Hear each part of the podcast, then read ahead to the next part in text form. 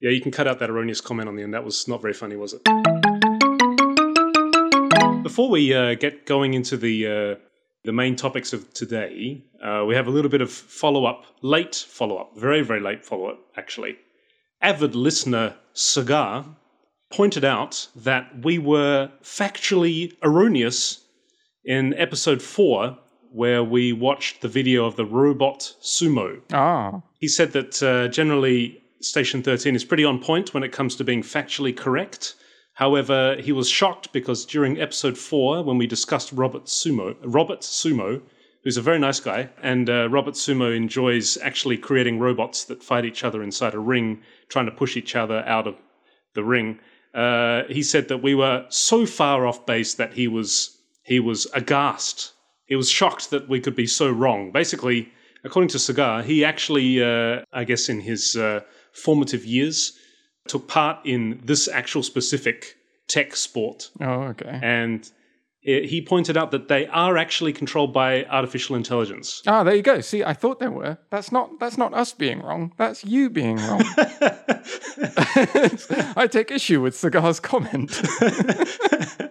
Uh, yes, he said that another thing that I said that was wrong. Uh, we no, okay, I take responsibility. Another thing that I said that was wrong was you may remember that one of those uh, robots had flaps that came out of the side. yes, yes, and I was wondering what the what the reasoning behind that was. Let me let me just let's see if you can get it. What what, what do you now think that those flaps are for?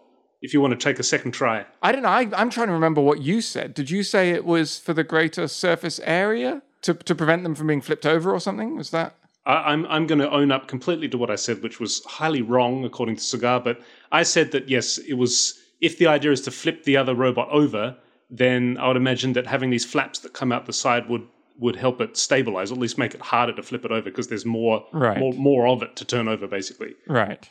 that is very wrong.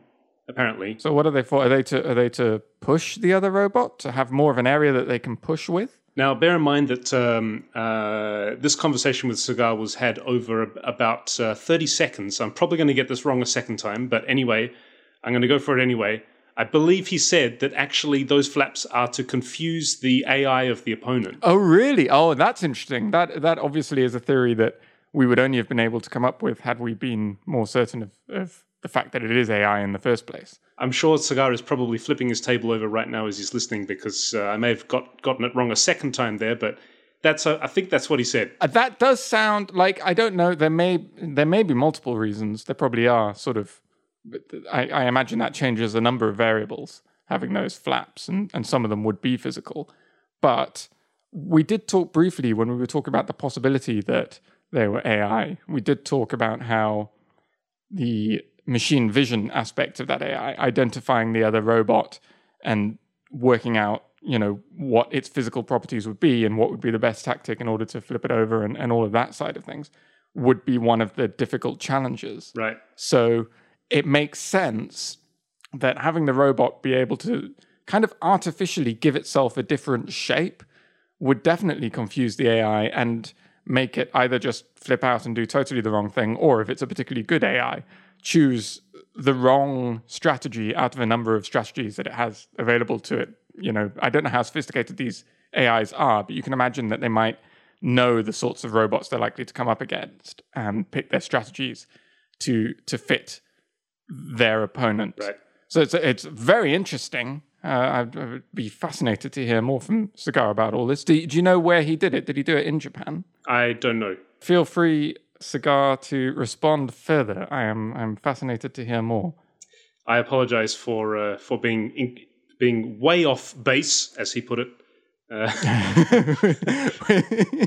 Way off, but that does seem a bit harsh. I mean, the thing that he's criticizing you for is being wrong about a thing uh, of which there are only uh, something completely binary. You know, you you are either one hundred percent correct or you are way off base. Right. So- I was indeed way off base, but that's okay. That's okay. You know, we we we we live and we learn. That is indeed. And speaking of learning, this is, well, firstly, this is quite an interesting episode of the podcast because we're actually coming to you from the future or from way in the past, depending on how you look at it. But uh, we're actually, we're recording this podcast quite a way in advance because I'm going to be away in England for the next couple of weeks. And so we did the last episode of the podcast, which listeners will have heard two weeks ago, at the time of recording, has not actually yet been released. And this episode won't be released now for, what is it, three weeks or something? Yeah, that's about right. So everything we're saying may or may not be totally stale by the time you all hear this. Can I just interject a very interesting astronomical point at that at that uh, juncture there? Certainly. This is completely irrelevant, but I just sort of thought of it the idea of looking or listening into the past, as it were, in this case.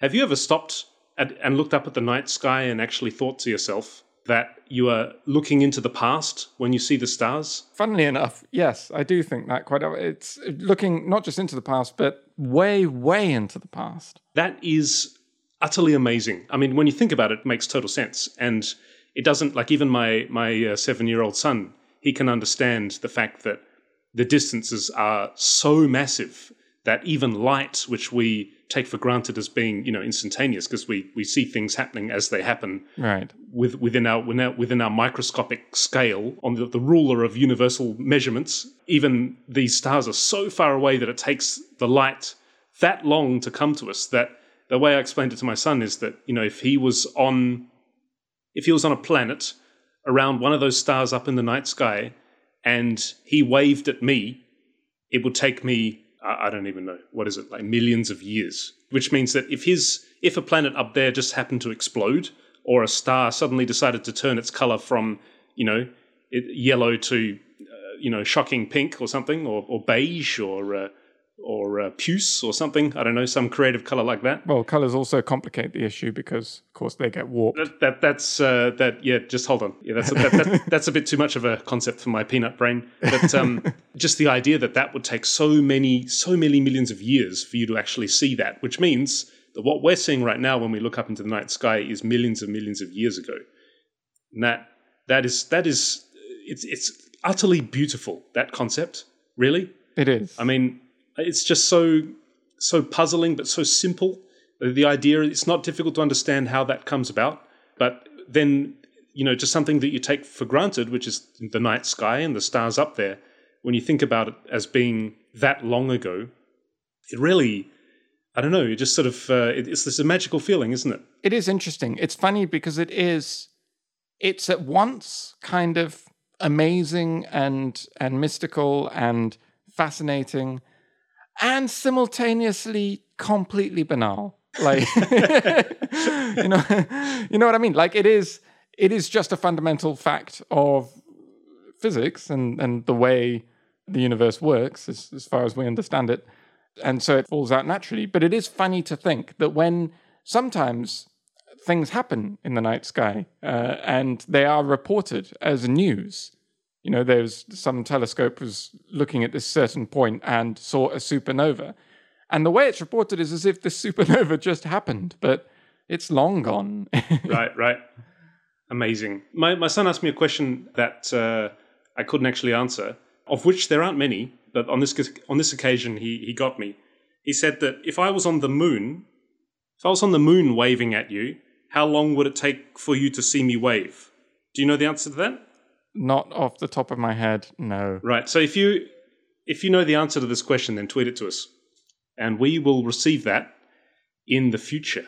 Or well, yes, it will be in the future. Well into the future. Yes, that's right and you will be hearing us. We are the equivalent of three light weeks away from you, except it's audio, and we've just recorded it. Actually. That's right, and we uh, this, this is like we're like starlight. We're the equivalent of starlight, isn't that? That's a beautiful concept. Beautiful and somewhat misleading concept. I'm I'm slightly worried that if Sagar was that offended by how wrong you were about the uh, the robot AI, this topic is also well within his wheelhouse and I suspect there is far more scope for our being wrong. well, you know, if we if we're going to be wrong, let's let's be wrong in fine style. Speaking of uh, expertise, the last episode, as I just mentioned, we recorded last week and we haven't yet released. But in that episode, we spoke, as listeners will be aware, because as far as they were concerned, it came out two weeks ago. We spoke about security issues at some length and about password managers in general. Right. And it is quite a tricky topic to get right, and there's a lot of um, it's a, it's a minefield. So I wanted to run it by a friend of mine who is a, a bit of an expert in these matters. So I actually gave him a sneak preview. I sent him the MP3 of the episode to listen to, uh, so that I could just you know have a, a bit of a, a once over before we got to this episode, so the follow up would make it on time. I hope we uh, were we way off base. It wasn't too bad. I was a little worried. Uh, I had said some things that I knew I was on slightly rocky ground. He said the main thing that we got across that is the most important thing is do not reuse passwords. Right. And the only reasonable way in this day and age where most people have at least 100 accounts. You probably don't realize how many accounts you have for different things on the internet. Mm. But now I've started putting all of them into a password manager. I do because my password manager lists them with a count at the top, and it is over 100. It's, it's about 110 at the moment, I think. Right. So the, there's a good chance. I mean, you know, because you use a password manager as well. But the, the listeners who are not yet using a password manager, Right. they may not realize I have 100, 193, by the way.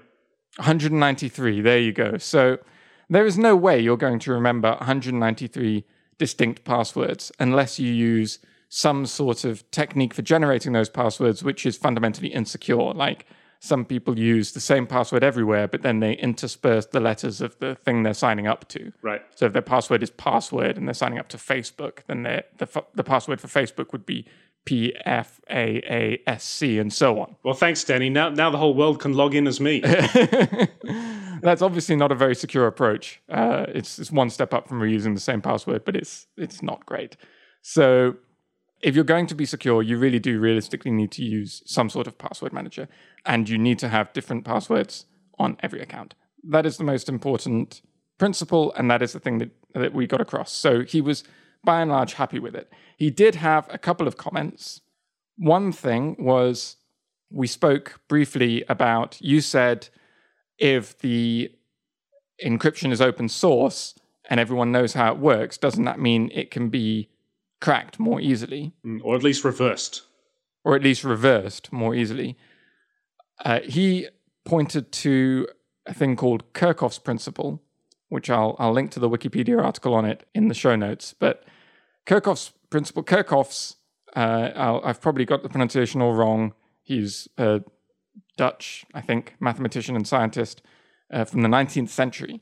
And he stated this principle in 1883. So this goes back a long way. This was well understood a, a long time ago. And he said a crypto system should be secure even if everything about the system except the key is public knowledge. So, in other words, what he's saying is it is not secure unless it has this property that even knowing the way it works, you can't reverse it Ah, interesting. I see. without the key. I see. I see. So the Caesar cipher, which we spoke about on the previous episode, is an example of an insecure crypto system because if you know the system, then even if you don't know the key, it is very easy to reverse. Right. Whereas modern cryptography systems and algorithms are cryptographically secure because they have this mathematical property that they are much easier to do the transformation in one direction than the other. That's uh, amazing. So it's actually, I see, it's irreversible cryptography, which I guess to a cryptographer would be, you know, I mean that's that's the jeans and the t-shirt of of cryptographer of a uh, cryptographer's wardrobe, really. But you know, again, from a layman's point of view, that's that's fantastic, or it's amazing that you know they that uh, we can generate ways to obfuscate passphrases such that you actually can't undo them. It's actually can't undo them. Well, so it's it's irreversible to a first order of approximation. Anything I think is mathematically reversible, but it would take with current technology, it would take like millions of years to go through the process of calculating what the reversal is. So it is essentially irreversible. I see. Now, there is, people do talk about the potential that some fundamental shift in technology, which we don't understand today, and one of the things that is often cited is, is the concept of quantum computers. But, you know, something that would allow us to explore many options simultaneously Right. might reduce the length of time it takes to decrypt something or to uh, reverse something without the key enough that it becomes possible. I see. And then we're in trouble. And then we have to come up with a new system that is, is strong in the face of this new sort of calculating force. But at present, we are nowhere near being able to do that. So we're, for now, we're safe. Okay, so that answers the question that I had about knowing the recipe for a code.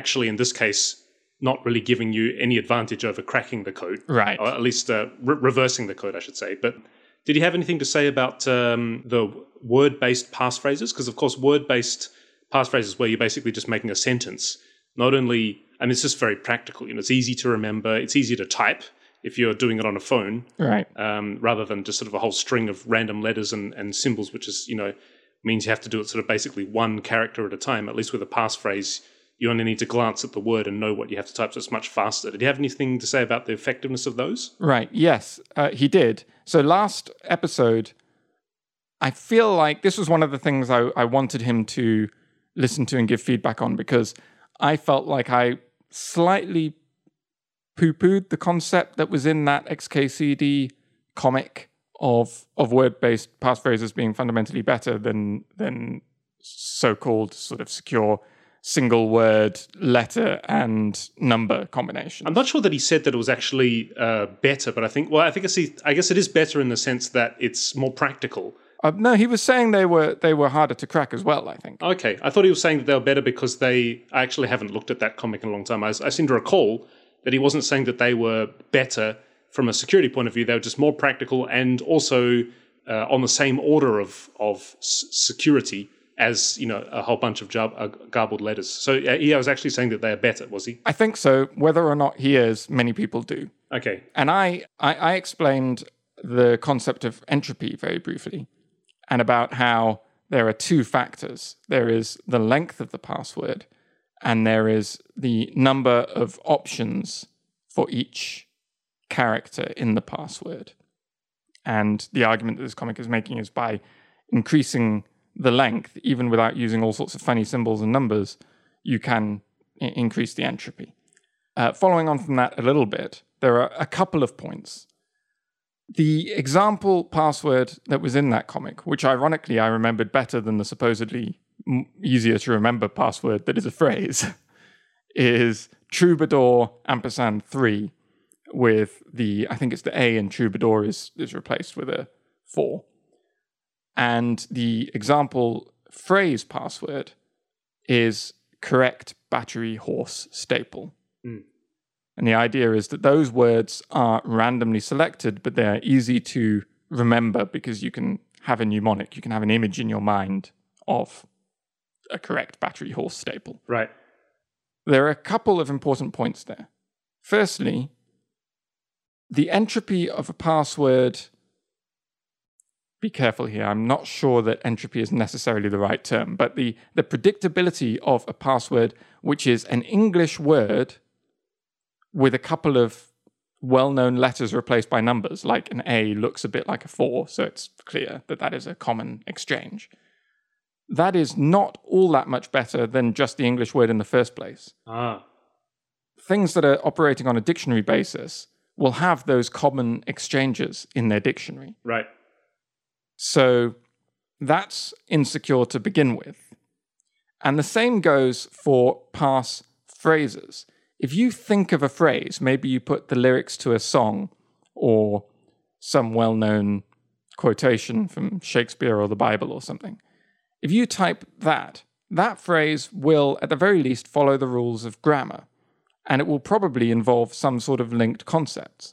That also makes it easier to predict. Hmm. So the important thing, an important thing, regardless of whether you're using a password or a passphrase, is that the constituent parts of that key should be truly random.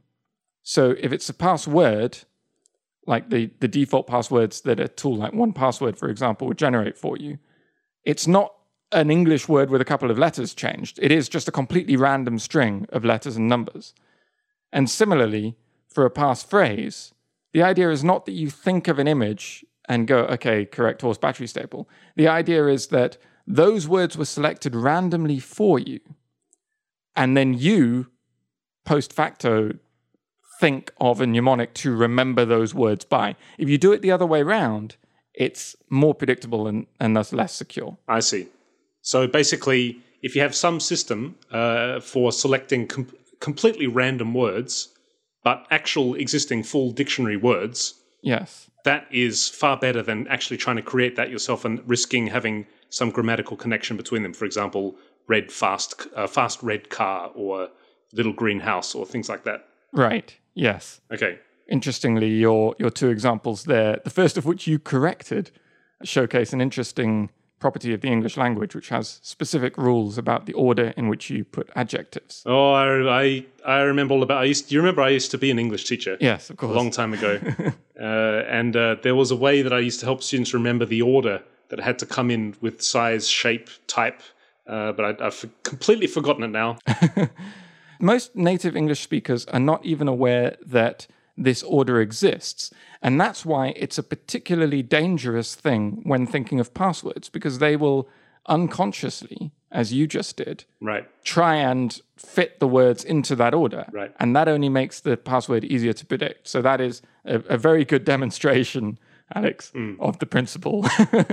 Right. Uh, the the one other thing, just for the people who want to get really nerdy about it, is that in a in a sense, you can think of every word in a phrase based password as being from from an entropic point of view morally equivalent to every character in a character based single string random password. I see.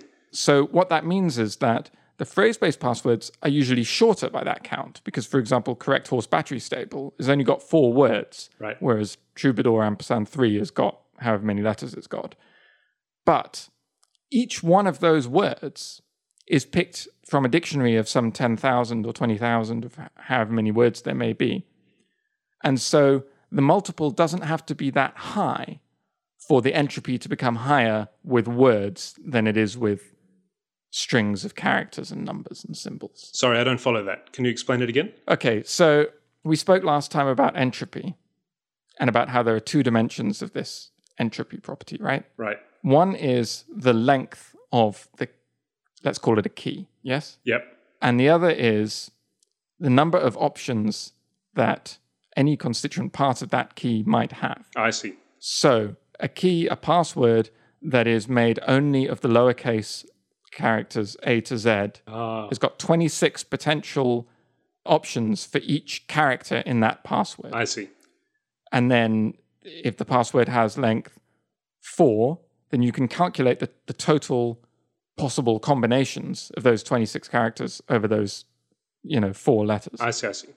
Similarly, with a phrase based password, the password may only have four words in it, but instead of there being 26 options for each word, there is a whole dictionary's worth of options. Ah, I see. I see. so the the number of potential phrases that you might have is much higher. I, I see now.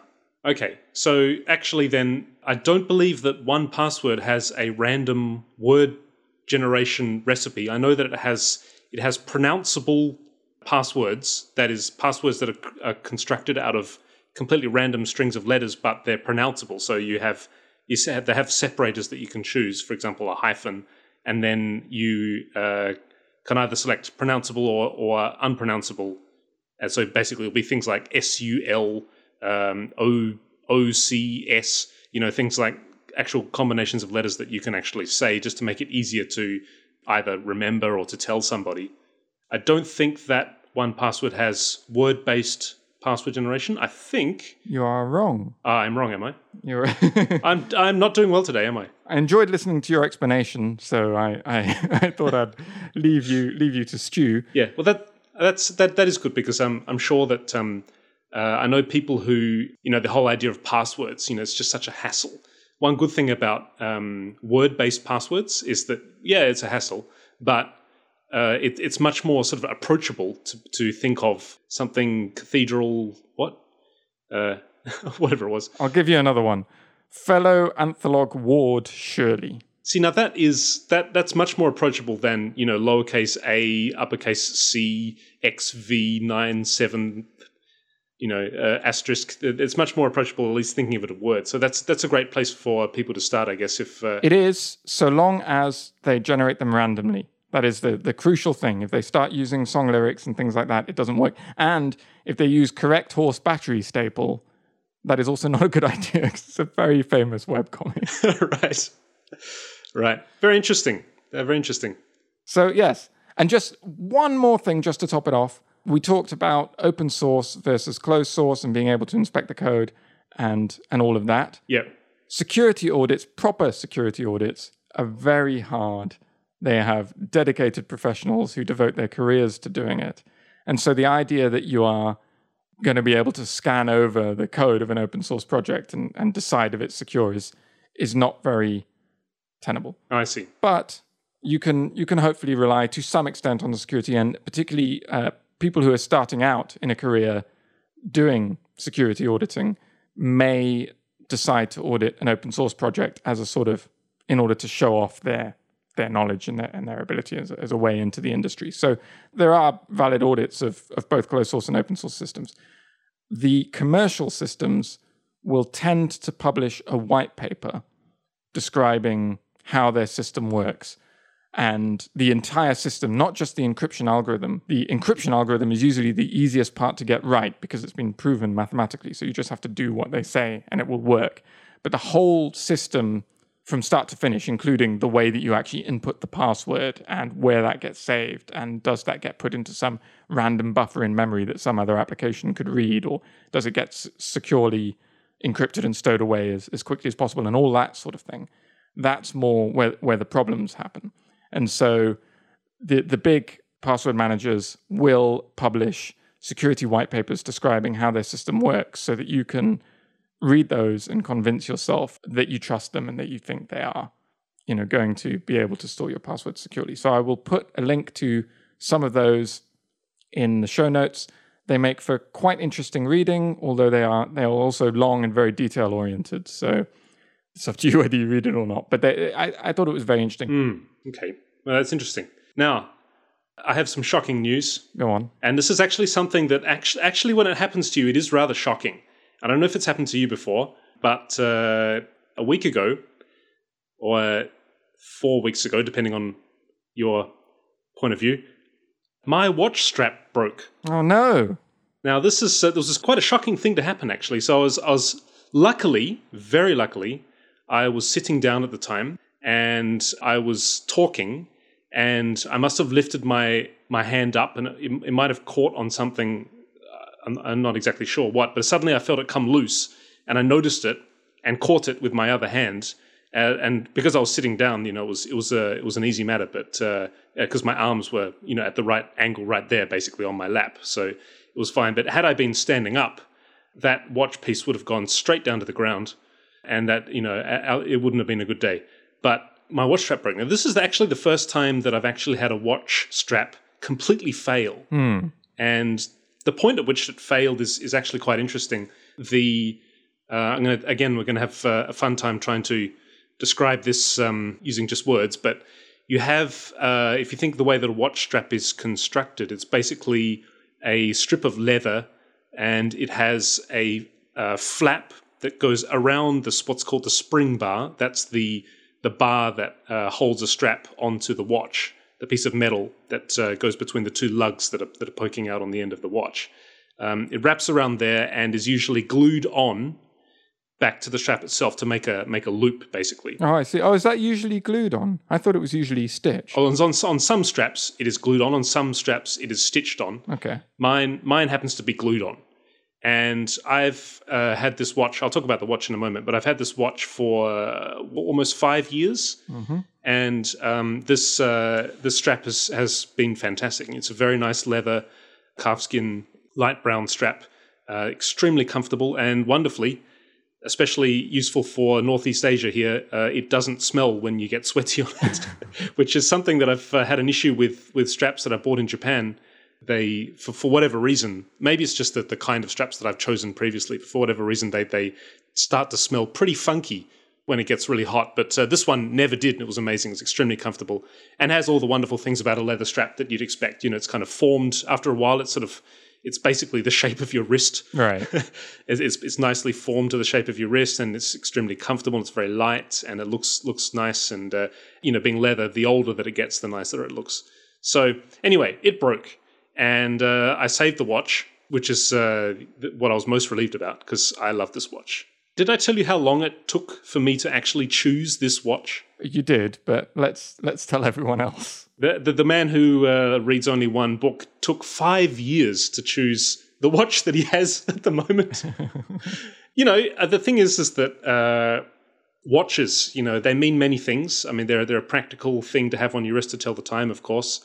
These days, uh, I think the the meaning of a watch is is changing a little because so many people, you know, your mobile phone has become your sort of personal information communication assistant throughout the day. Right. And the the idea of just sort of flipping out your phone and checking the checking something on there, you're doing it many times during the day anyway. So m- most people who don't have a watch say, "Well, I don't need a watch because I just check the time on my phone." So now the the actual meaning of a wristwatch is sort of shifting slightly and in a good direction, I think, because now uh, if you have a wristwatch, it's probably because you like them. Right. It is almost a, a statement at this point because they, they, are kind of an anachronism. Right. And the, the nice thing is that, you know, it could be because you like them, or it could be because it was a gift, or it could be because it has some special significance. For example, you bought this as sort of a memento, as a certain point of time in your life to remind yourself of some achievement or some some change of lifestyle or something. Right. Uh, many people often buy watches or gift watches uh, for those purposes, which I think is wonderful.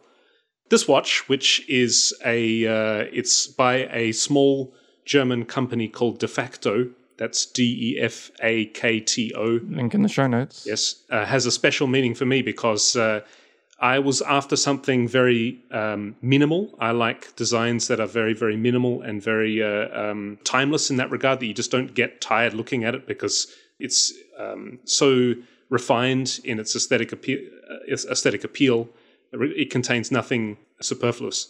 This one I chose after. I think I narrowed it down after five years to two I've always liked the idea of a diver's watch, which is um, it's a kind of uh, watch made famous by uh, Rolex, which has a bezel around the outside, which is a rotating disc that contains numbers that you can use as a timer.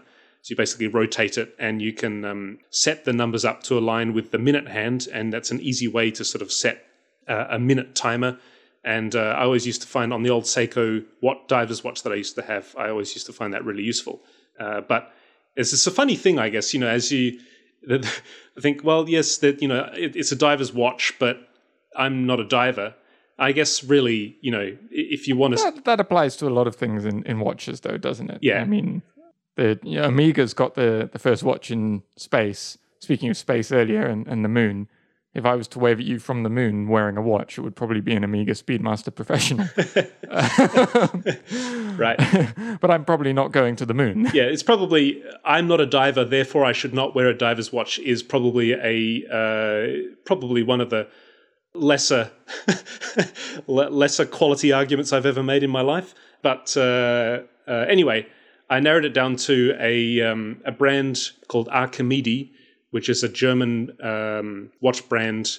Uh, they make the ca- they make cases. It's made in a factory called the Ickler factory in Pforzheim in Germany, and um, they make some really wonderful German style pilots watches. Which, if you've seen them before, you'll know they are you know the quintessential minimal design. And they're, they're extremely legible.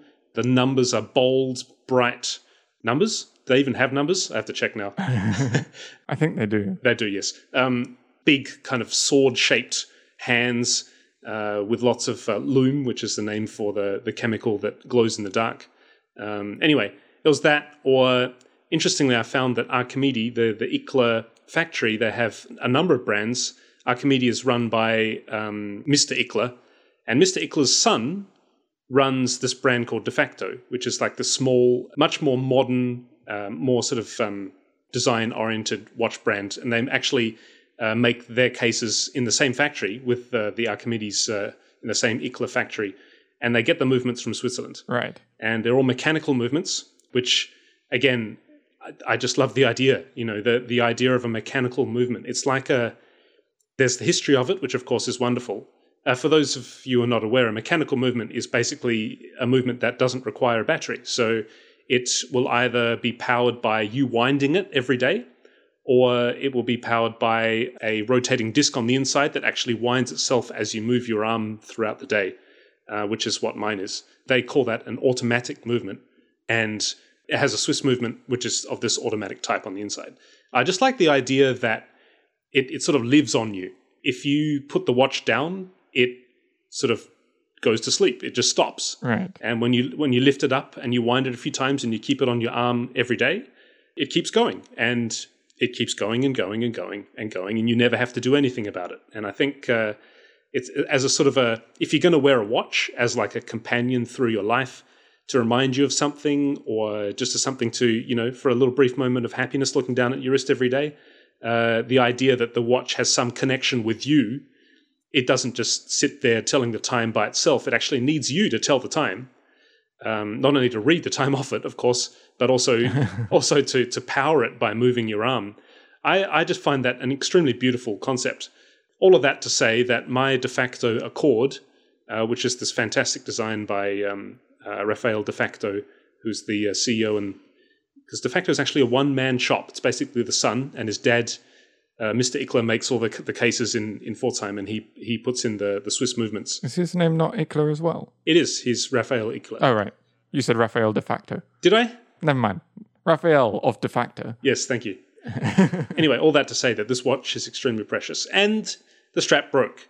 And uh, it's been an extremely brutal, uh, the humidity at the moment. We're right on the tail end of the monsoon season in Japan. So the humidity is, is just. Is incredible at the moment. So like, that must have finally done the glue in on the leather strap, Right. and it just broke. So I uh, went hunting for a new watch strap.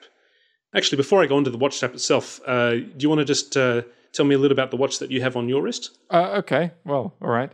Uh, so yes, it was actually it was you who turned me on to watches and, and specifically mechanical watches in the first place. I did used to wear a watch when I was around eighteen, and I lost that watch, and I didn't consciously elect not to wear watches anymore because we've got a mobile phone or anything like that. But I never saw an, another watch that I liked as much as this one I'd lost. So I figured there was no point in downgrading. So I just never got around to buying one. And then when you turned me on to watches, I guess I didn't spend five years, but I did spend a good three or four months looking at different styles of watches and different brands. And that is part of the fun when you first get into watches is learning your own taste Right. and getting a feel for what it is that you like because the watches that I was looking at when I first started looking I look back at now and I just think there's there's no way I would wear that that is, that is awful um, whereas the watch that I eventually ended up buying I look down at every day and I'm constantly surprised and delighted by how how nice it continues to look and how how something that really isn't changing. It's the same thing. It's mechanical, so it's not like I can make it, you know, change the colors of the hands or anything like that. But uh, you know, it it still surprises me. Occasionally, I catch it in a different light and and just remember. It's nice. Anyway, that watch is the Stowa Marine Original, which is another German branded watch Mm. and also has quite a stark design, if not minimalist, Mm. based on the military pocket watches in Germany uh, during, I think, during the Second World War, which is a little bit probably best not thought about, but um, it has so it is a manually wound watch, so it is different from from yours, which is automatic. Mine, I actually have to wind myself every day before I put it on. It takes about ten to thirteen winds in order to power it for the whole day. Do you mind doing that? Not not at all. No, and I I mean I barely notice it to be honest. People do talk about it being a, a nice routine and making them feel kind of connected to the watch and and giving them a sort of moment to to stop and think during their day. I'm not sure that I get that much out of it. Right. I typically pick it up as I'm sort of wandering around and getting ready for the day and just wind it up as I'm walking from where the watch belongs in the bedroom to where the curtains are in the living room and then I open the curtains and, and carry on sort of thing. There's Right. it's not that big a part of the morning, but it's just a thing that I do almost without thinking now. Right. Uh, the, I do like it's got an open or a glass casing on the back, so you can see the movement inside, Right. which yours does as well. Yes.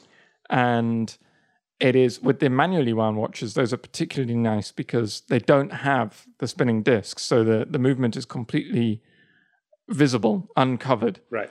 and and so they tend to decorate these movements so that they look extra nice. Mm.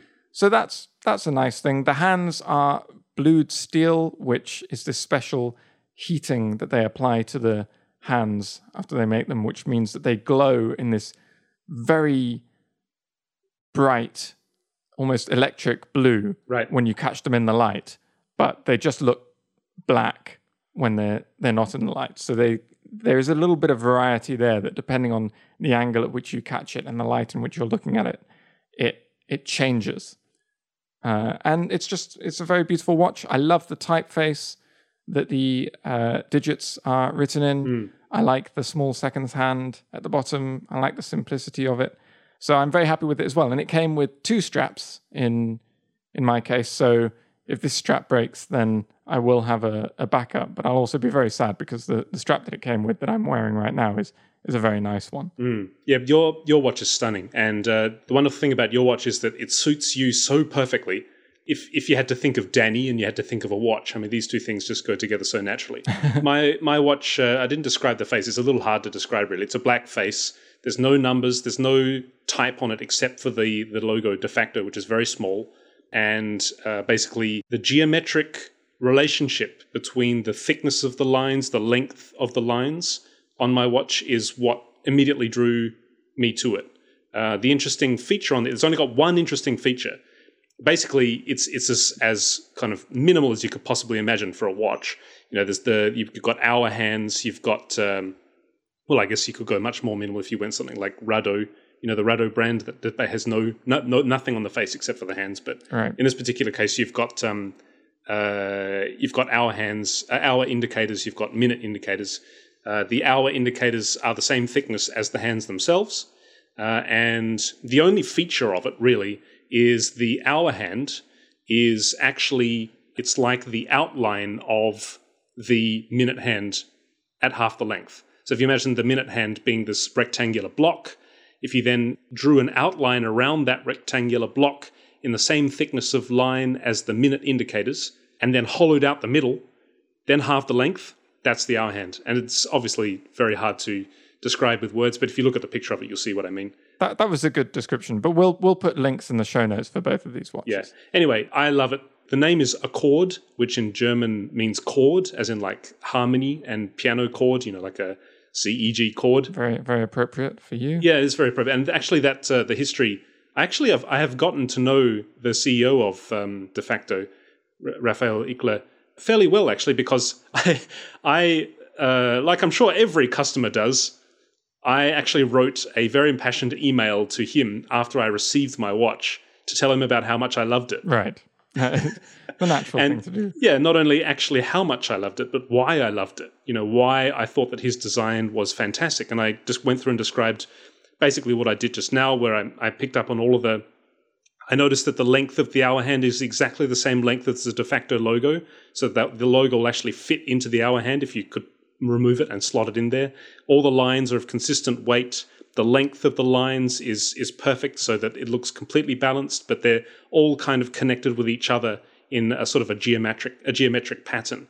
And uh, I spelled all of that out for him. Of course, I don't know. I was just very just very happy with it, and uh, uh, wonderfully, being a one person company, you know, he just wrote back and said, "Oh, thanks very much for your uh, for your feedback. I'm glad you're enjoying the watch. Um, uh, you seem very um, observant of these smaller details that I put in. What, what is it that you do?" And then I talked to him a bit about, you know, what what my uh, previous work that I've done in graphic design, industrial design, and stuff like that. And uh, yeah, we we just got talking, and uh, that also the fact that I know the person who made my watch. It, it's it's it makes it even more that feeling of attachment to this thing that I have on my on my wrist uh, makes it even more potent. That feeling that you know I just love this watch and I love uh, Raphael's whole idea for his company. All of his designs just kind of hit me in the bullseye of my heart. It's like bang right there. yes, I want that too. Anyway, so uh, the reason I brought all this up, of course, is the strap. So I'll just move on and talk about the strap that I've chosen because uh, it's an interesting. Uh, if you are interested in watches, you will be. Um, you may be interested to hear about uh, no, I should say, if you're not interested in watches, but this conversation is maybe turning you around a little. If you're not interested in watches, I'm very sorry. You've been talking about them for half an hour now. Yeah, you, you probably probably haven't listened this far if you're not interested in watches. Um, so anyway, the the uh, strap that I've chosen uh, is called a NATO strap. And uh, a NATO strap is, um, I've had them before. I've had a very cheap one before on my other Seiko diver. A NATO strap is basically a strip of nylon and you might be thinking, well, why would you put an expensive watch onto a strip of nylon?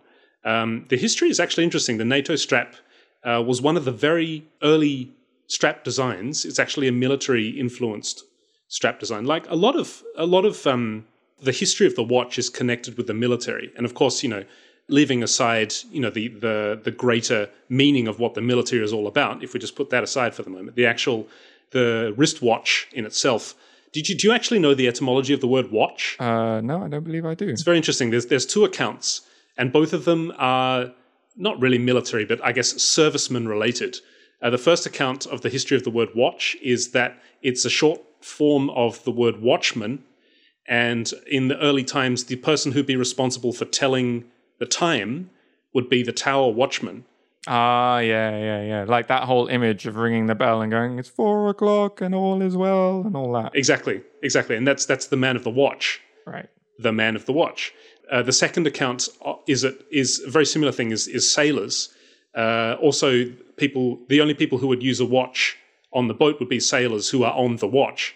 Right. You see, again, on on the watch. So th- that's that's where the the history of the word watch comes from, and the um, the wristwatch uh, was worn by women as far back as the 17th century, but up until very close to the, I think up until the 20th century, uh, men traditionally carried pocket watches. Right. Which is like a, everybody knows what a pocket watch is, I hope, but it's basically like a, a wristwatch without a band that has a chain and it's got a little lid that you flip open to t- see the time and you keep it in your pocket. The earliest um, um, incarnations of the wristwatch for men was uh, actually in the military. Military men started to wear watches in the late 19th century essentially because they needed they needed to tell the time but they needed both of their hands free. There was there was no capability to sort of reach down into your pocket and pull out a pocket watch right. when you needed both hands to be doing what you do as a military man. Anyway the nato strap then comes actually has nothing to do with nato the um, military political organization but actually uh, uh, it's to do with the reference number uh, which is, I think the actual NATO strap is the G1018 or something, which is a form that you'd have to fill in in the English military if you wanted to uh, acquire one of these nylon straps. Right. I've come this far after 30, 37 minutes of blabbering on about this without, without actually telling you what a NATO strap is. so basically, it's a nylon strap, and the, the way that it's different is that it's actually made of one piece. So unlike a regular strap, which will be two pieces for both ends of the watch, this is a, a, a strap that's exactly the length of uh, in between the lugs. That those are the bits that stick out of the watch, and it weaves down through one lug uh, underneath the bottom of the watch, and then back up over the other side. So it's sort of like um, the watch is actually locked on top of it by these two lugs with the with the strap going underneath, if that makes sense. Right.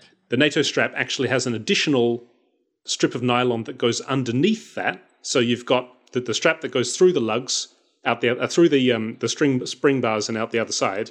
Then underneath that, you've got one more piece of strap that's held by a retainer on the other side, and the point of that is basically so that the watch doesn't slide backwards and forwards because obviously if you're on if it's strapped underneath like that it could slide along uh, along up and down along the along the top right right but the point of this retainer is that it stops it from sliding any further than a certain point and that's it. And the you may have seen NATO straps if you watch. Uh, if you are familiar with James Bond, he had uh, several very famous NATO straps. Uh, one distinctive feature of them is that often they'll be extremely long, and that is to actually uh, allow for wearing on top of like a wetsuit or on top of a some kind of uniform or something. Again, for military purposes. Uh, so that's why they have this extra bit of length at the bottom. And the what what people do when you wear it on your wrist is that you actually tuck that excess piece of length back in, inside itself, and so they look a little bit more bulky than uh, you might think for just a thin strip of nylon.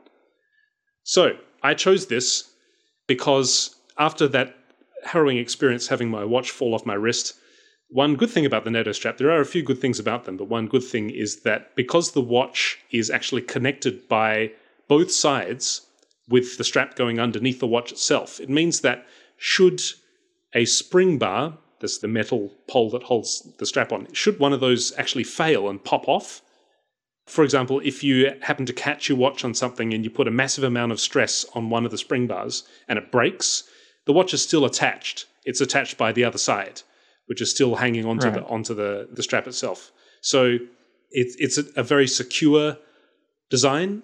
It's very simple.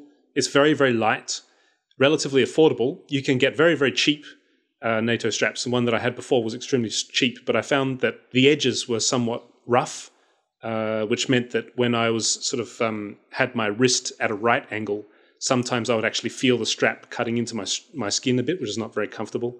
Uh, so the very cheap ones will have that. Also, being nylon, obviously it frays eventually. But even the more expensive NATO straps, which is what I've got this time around, which actually came an, an expensive NATO strap will run you back about thirty US dollars. Uh, the one that I got was about twenty US dollars, and they have much higher grade nylon, much finer weave so that the edges are less rough. Also, they have um, parts of it are actually melted so that uh, to create like a, a, bond with the nylon so that it doesn't fray so easily. Right. And the, the particular one that I got is from a company called Toxic NATO, uh, which is a US uh, one person operation. And uh, he also has um, upgraded the hardware. So the hardware actually looks very nice on his as well. It's all brushed steel, which suits the case of my Defakto very nicely. And uh, there you have it. So that is that is my uh, exciting news. Very nice. So hopefully you will be you will be you will be able to avoid this disaster again, or at least if if the strap breaks, your watch will be safe. That's right. yes. Anyway, so uh, if you are if you are uh, considering getting a watch, please do because they are great. Make it a nice one. Why not? Make an occasion something nice to wear on your wrist and something nice to remember this point in your life. Take the time. Actually, don't worry about rushing into buying a watch. Just just spend some time. We'll put links in the show notes to Worn and Wound, which is a a great sort of blog and website with reviews of reasonably affordable watches. Yeah.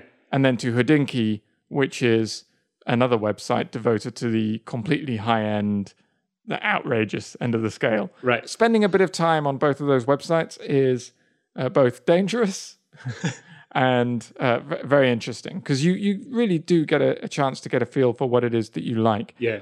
And I think the best approach is is not to think, oh, I'm going to buy a watch. I'm going to buy a watch like next week. I wonder which one I'll buy. But it's just to spend a bit of time just browsing these websites and get a feel for what it is you like. And you might not buy it this month. You might not buy it this year. You might take five years, like Alex did. But you you know you you can enjoy that process in itself yeah and uh, it's fun and um, yeah as you mentioned there i was going to mention Worn and Wound Worn and Wound is an excellent site because uh, they do reviews very nicely done reviews uh, on the whole spectrum you know they, they have some very very affordable watches there too if you think that like a like a, a cheap casio g-shock is below regard in this in this world no it's not actually you know actually the, the casio g-shock carries with it a, a legacy of its own. But Worn and Wound is great because they'll introduce you to, to the bottom end and also on occasion to the top end.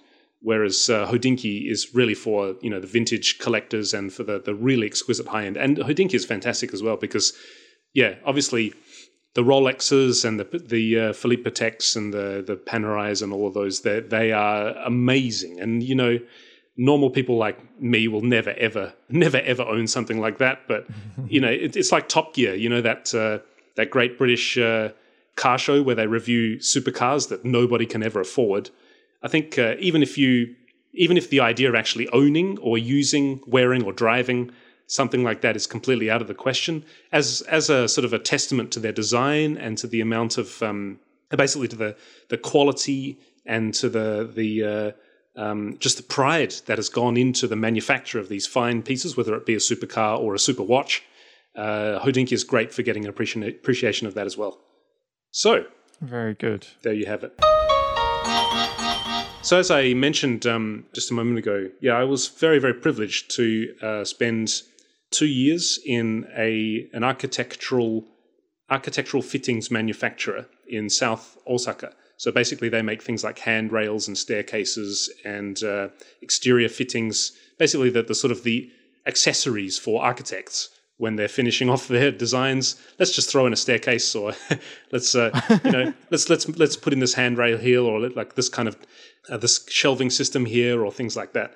Uh, the company that I, I, worked for was called um, Morita Aluminium Industry, or Aluminum Industry, as it actually was, and uh, uh, it was a, it was an absolute privilege to work there for two years. I was uh, lucky to be hired on there as a um, a graphic designer, uh, but being that there were only two people in the design department, myself and the lead designer, I got heavily involved in the industrial design aspect of what the company does as well. And it's a small company, forty people or so. The factory is right there. The design department consists of two, three. Actually, now it's a little larger now, but uh, at the time, it was basically just me and my the lead designer. And uh, wow, talk about being thrown in the deep end of industrial design. it was it was uh, it was go go go from day one. You know, making prototypes, understanding form, understanding ergonomics, understanding people's emotions, people's feelings, understanding branding, understanding appearance, understanding materials, manufacture. All of these things just all came at once. How did the um, relationship between graphic design and industrial design go? Like, was graphic design a big part of what you did up front as sort of planning what the industrial, the, the actual physical object you were talking about would look like? Or was it more of you did, you know, the industrial design, the, the design of the physical product first, and then afterwards you're like, okay, now we've got to figure out how to brand, package, and advertise this? Sure. Um, graphic design is, in my opinion, the root of it all. Graphic design is basically it's flat surface design usually, right. and uh, the the core aspects of graphic design are basic things like colors, balance, layout, um, and communication. How is it that we can convey this message the most efficiently with the least amount of execution? Is basically what graphic design is all about, at least in my view. Uh, so an effective graphic design isn't all just about something that just looks really nice. That you know that that is a part of it, but it's also about effectively communicating something uh, in in a way that is easily accessible by the viewer. So when you think about it, when you put it that way, that basically is the core of industrial design as well. Right. You know, indus- industrial design. Uh, it's probably a bit abstract and a bit pretentious to call it communication, um, but in a sense, it kind of is because you have a concept or you have an idea, and the actual form that this object takes is communicating that idea. And how effectively you can do that and how efficiently you can do that, that's where the the actual tangible sort of skills skills can't be tangible really can they but the actual uh, measurable skills come into industrial design. That means manufacture, the manufacture process, selection of materials. How can we manufacture this to keep the cost as low as possible, keep the production as efficient as possible, using interesting materials, and also make it ecologically respectful and safe? All of these aspects come into play when you talk about industrial design. So, graphic design is a core element of all of that because the, the process basically works like this. My lead designer would always say that he'd always say this is a very sort of Karate Kid, Mr. Miyagi kind of thing. But he would always say that Alex, graphic design is basically like sushi. You can't make sushi without good fish, which is a kind of a, a funny, ironic statement because, of course, you can't because sushi is just fish. But his point there is that you know the the concept of a design, whether it be graphic design or industrial design, is about about eighty percent of it, the actual concept. Right. And the the the actual execution of it, which is what you see or what you touch and use in the case of industrial design, is actually twenty percent of that. And th- that actually, uh, I learned that in a very very rewarding way during my time there. I was actually privileged to take part in a designers seminar uh, where we had forty young designers from around um, the Kansai area get together for this five week seminar, and part of that involved creating our own industrial designs for one of the sponsoring companies of this seminar. Right. And the uh, company that I chose was actually a company that specialized in rotational molding. Uh, rotational molding is where you have it's a it's a it's a kind of plastic molding where you have a, a huge drum that's shaped like the part that you want to make. You fill it with plastic pellets and you heat it up and then you spin it around. Right. Right. And the, the plastic pellets by centrifugal force they fly to the outside of the of this mold, and then when you take the mold off, you have your large plastic shape. Right. And rotational molding is used for very large objects, usually made of um, things like uh, you know if you go to a, a, children's playground, like for example the slippery dip is usually made of some kind of um, fiberglass or ABS or some kind of plastic like that. Um, you may wonder how do they actually make something so large? That's generally done like this. You have this large metal case and they fill it with the pellets and they just spin it around and that forms that shape when you take it off. All right, that's interesting. So, this was the company that uh, I'd chosen to do my design for.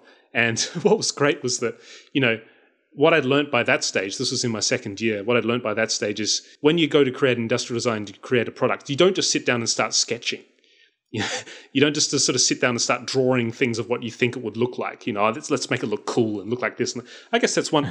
I guess that's one approach. But what I'd learned at that stage from my lead designer was that it's a better approach to think more about the concept of what it is that you're trying to do and let the execution be the final part of it. Right. Uh, so I thought as an experiment, I would try. This part of the seminar was actually a competition. So all 40 of us had to design products, and the a bunch of you know famous notable designers in Kansai would get together with the manufacturers and discuss which were the winning, and they would choose 10 winning designs out of the 40. Um, and to cut to the chase, I was really fortunate to actually win a spot in that 10. Oh, well done. Yeah, actually, I, I did it as an experimentation of a pure execution of my lead designer's approach. So, what I did was I actually spent four weeks basically just working in sort of mind maps and writing and, and a lot of thought mm. and thinking with no sketching and nothing visual at all.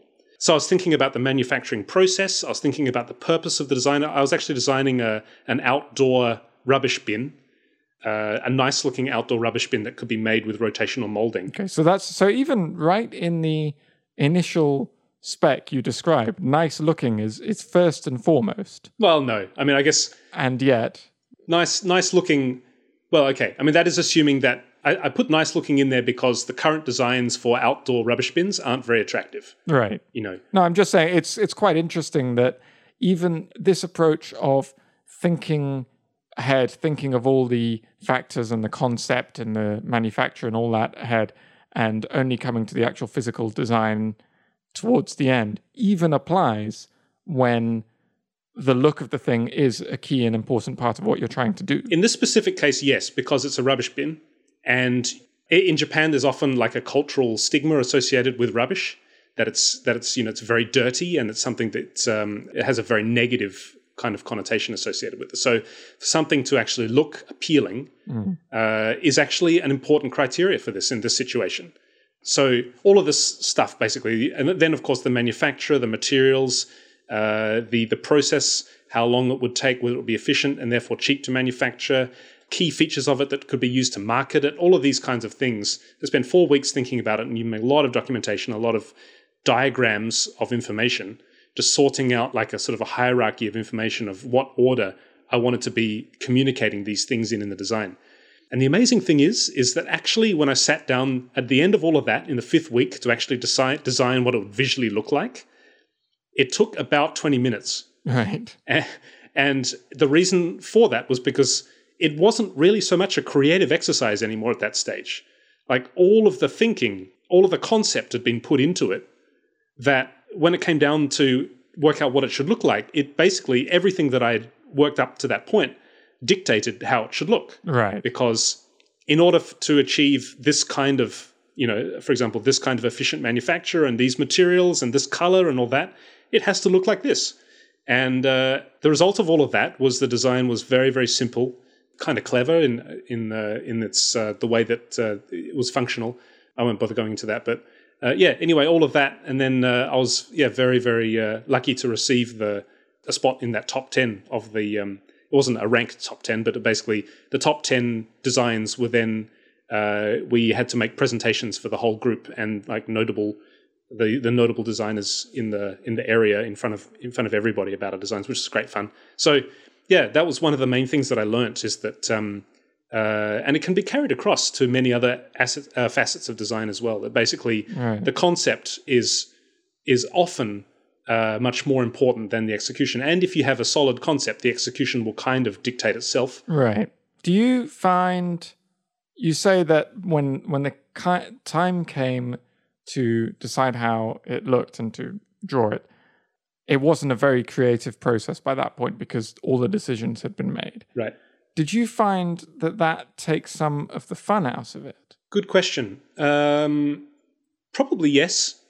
Probably yes. However, as a workflow, mm. there are going to be things like if you're doing industrial design for a living, you're going to be designing things that are basically not very fun to think about from a visual point of view. Right. Sometimes. Was so was the upfront planning fun? Did that fun uh, did it disappear or did it just move to a different stage of the process, I guess? It it moved. It moved. Uh, the the planning aspect of it and sort of consciously forcing myself not to visualize what I'm what I'm working on. Mm. Um, uh, that that planning aspect of it was a huge amount of fun. It's kind of like puzzle solving. You know, well, if I do this, then that's going to be a problem. So how do I solve that? Uh, it was a huge amount of fun. It's a different kind of fun than just sort of sitting down with a piece of paper and like you know sketching some wild spaceship or something. You know, it's it's a different kind of uh, creativity and a different kind of fun, really. Mm. Um, but as I said, you know, if I had to, if I was doing that every single day for a load of different projects at the same time, you know, the the actual process of sitting down and sketching something and making it look cool, so to speak, mm. that is, you know, it gets pretty dry when you're doing things like, you know, a handrail over and over again, right?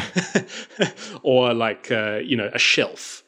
You know, I mean, there's, there's, only so much fun that you can have visually with a shelf, right? Although, of course, there may be many uh, industrial designers who might argue with that, but uh, I think having the the fun shift onto this much more cerebral, intellectual pursuit of an efficient, effective communication of this concept, having a shift into that area for me uh, was I, I, never expected that that itself would be fun. Right. I also, you know, when I first started the company, it's like, oh yeah, I'm gonna cool, I'm gonna draw lots of cool stuff, and I'm gonna like 3D render lots of cool stuff. Right. But actually, you know, after a little while doing it, I realized, well, hardly any of that cool stuff is actually manufacturable or practical or affordable or or even, you know, at the end of the day, you end up sort of refining something that. Uh, yes, it may kind of look nice, but it end, it ends up becoming just sort of this this sort of odd piece of visual decoration, which is completely uh, infeasible from an industrial design, manufacture, marketing, all of that uh, ergonomics point of view.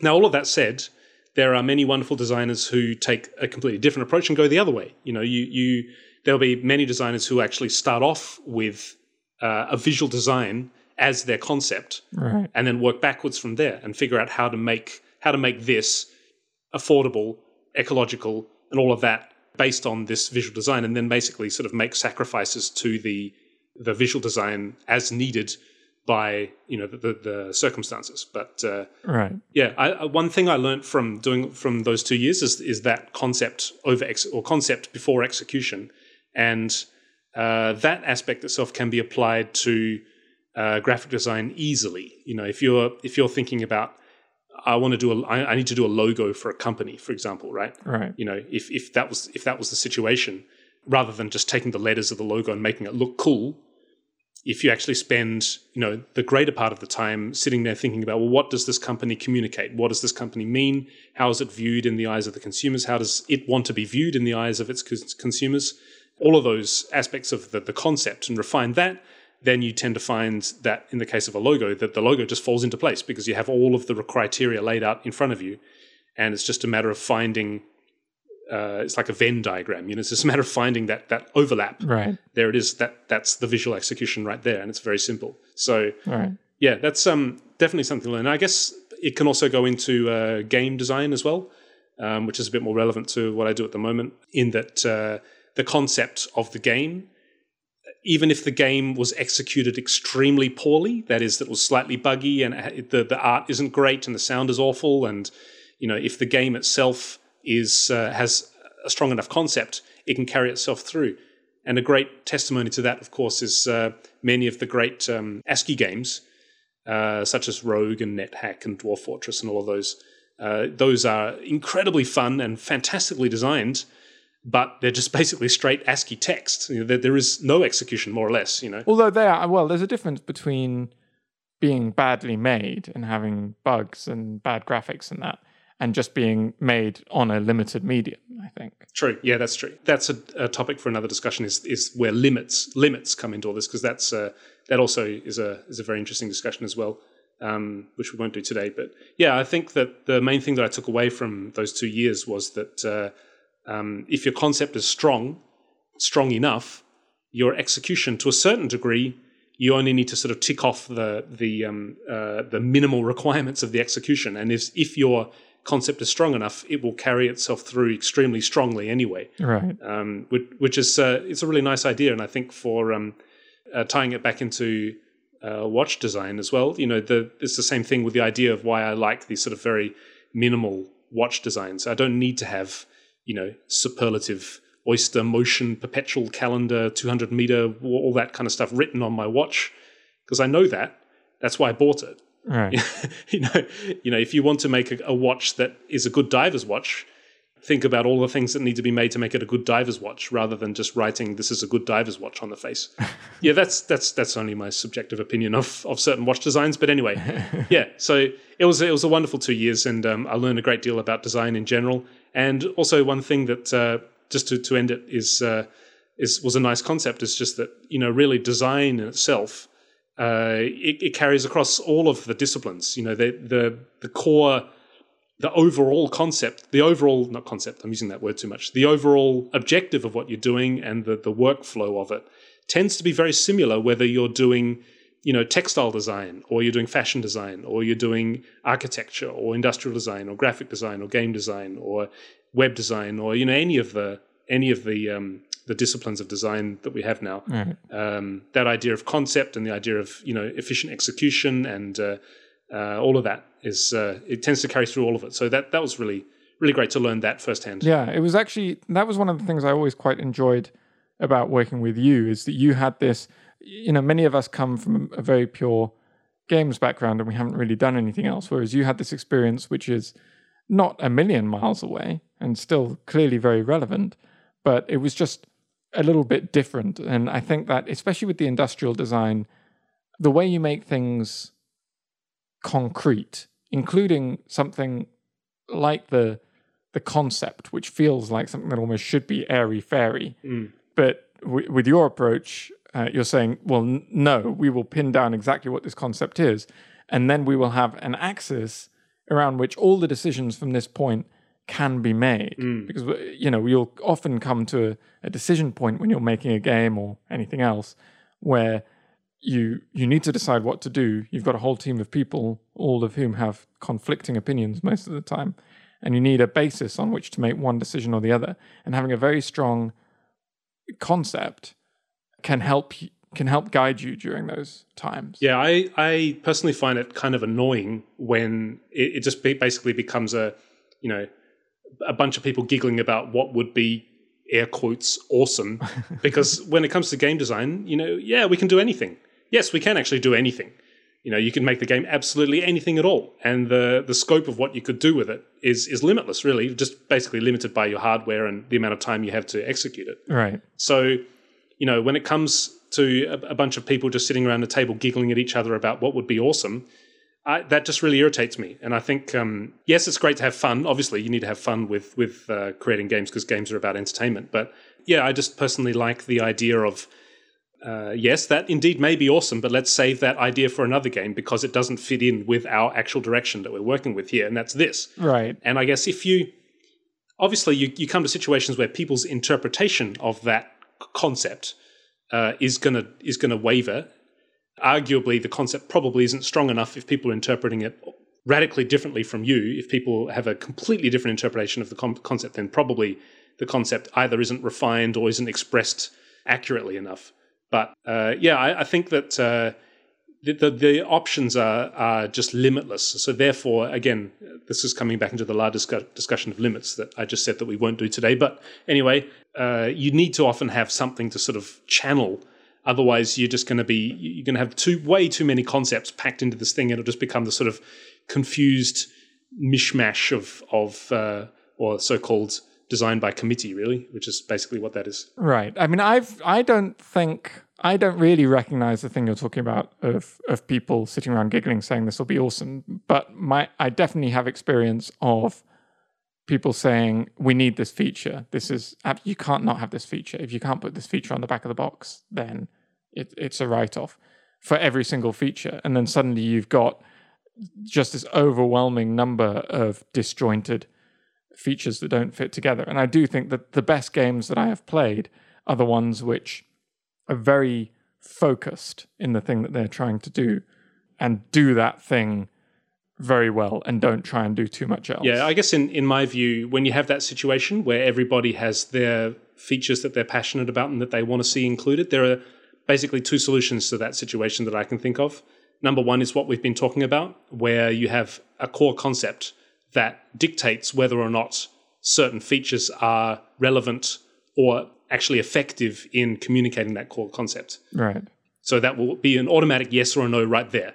No, it doesn't help in communicating what we're trying to do with this game. The, the other solution to that situation is a hierarchy, where you have, you know, basically one person uh, who makes that decision that no, that's not what I want in the game. That's not part of my vision. I guess it's kind of the same thing, whether you have you take that person's vision and create it into a put it into a sentence and actually have that guide the decisions or whether you actually have that person with their vision in their head and then they say yes or no you have that person decide you know and make those decisions. Right. I mean th- that person needs to be equally committed to a focused clear uh, thought you know well thought out game. Yeah true. Because it's in many situations that person is the producer or the director of the game and they you know they often don't right? They, this isn't like a blanket criticism. They have they they do a very good job and they have a difficult job but you can't always rely on the person at the top to know what's best for the particular game. Right. Like they there are some games which are made by a person with a vision and there are other games which was sort of an idea that is handed to a person that then has to direct it and then they try and lead it but it wasn't even their idea to begin with you know? There are a lot of games that you do for publishers that are like spec work that you haven't come up with the concept yourself and even in those cases i think this idea of a unifying concept is very important to pin down early on because you do run into this sort of trouble. Yeah, yeah, and I think um, often you'll come across situations where that core concept needs to be slightly modified. Right, it's not immovable. Yeah, it's not that you you know it, anything we decide now is written in stone, and so we better get it right because there's no changing it. It's not, it's not like that, but you need a basis on which to make decisions. Right, right. So yeah, that's uh, that was uh, my two years in industrial design. Very. Uh, very very important part of my life. I guess that uh, those two years obviously had a a deep impact, although perhaps not on this particular episode of the podcast where we have rambled on a number of subjects with no real link between them at all. Yes.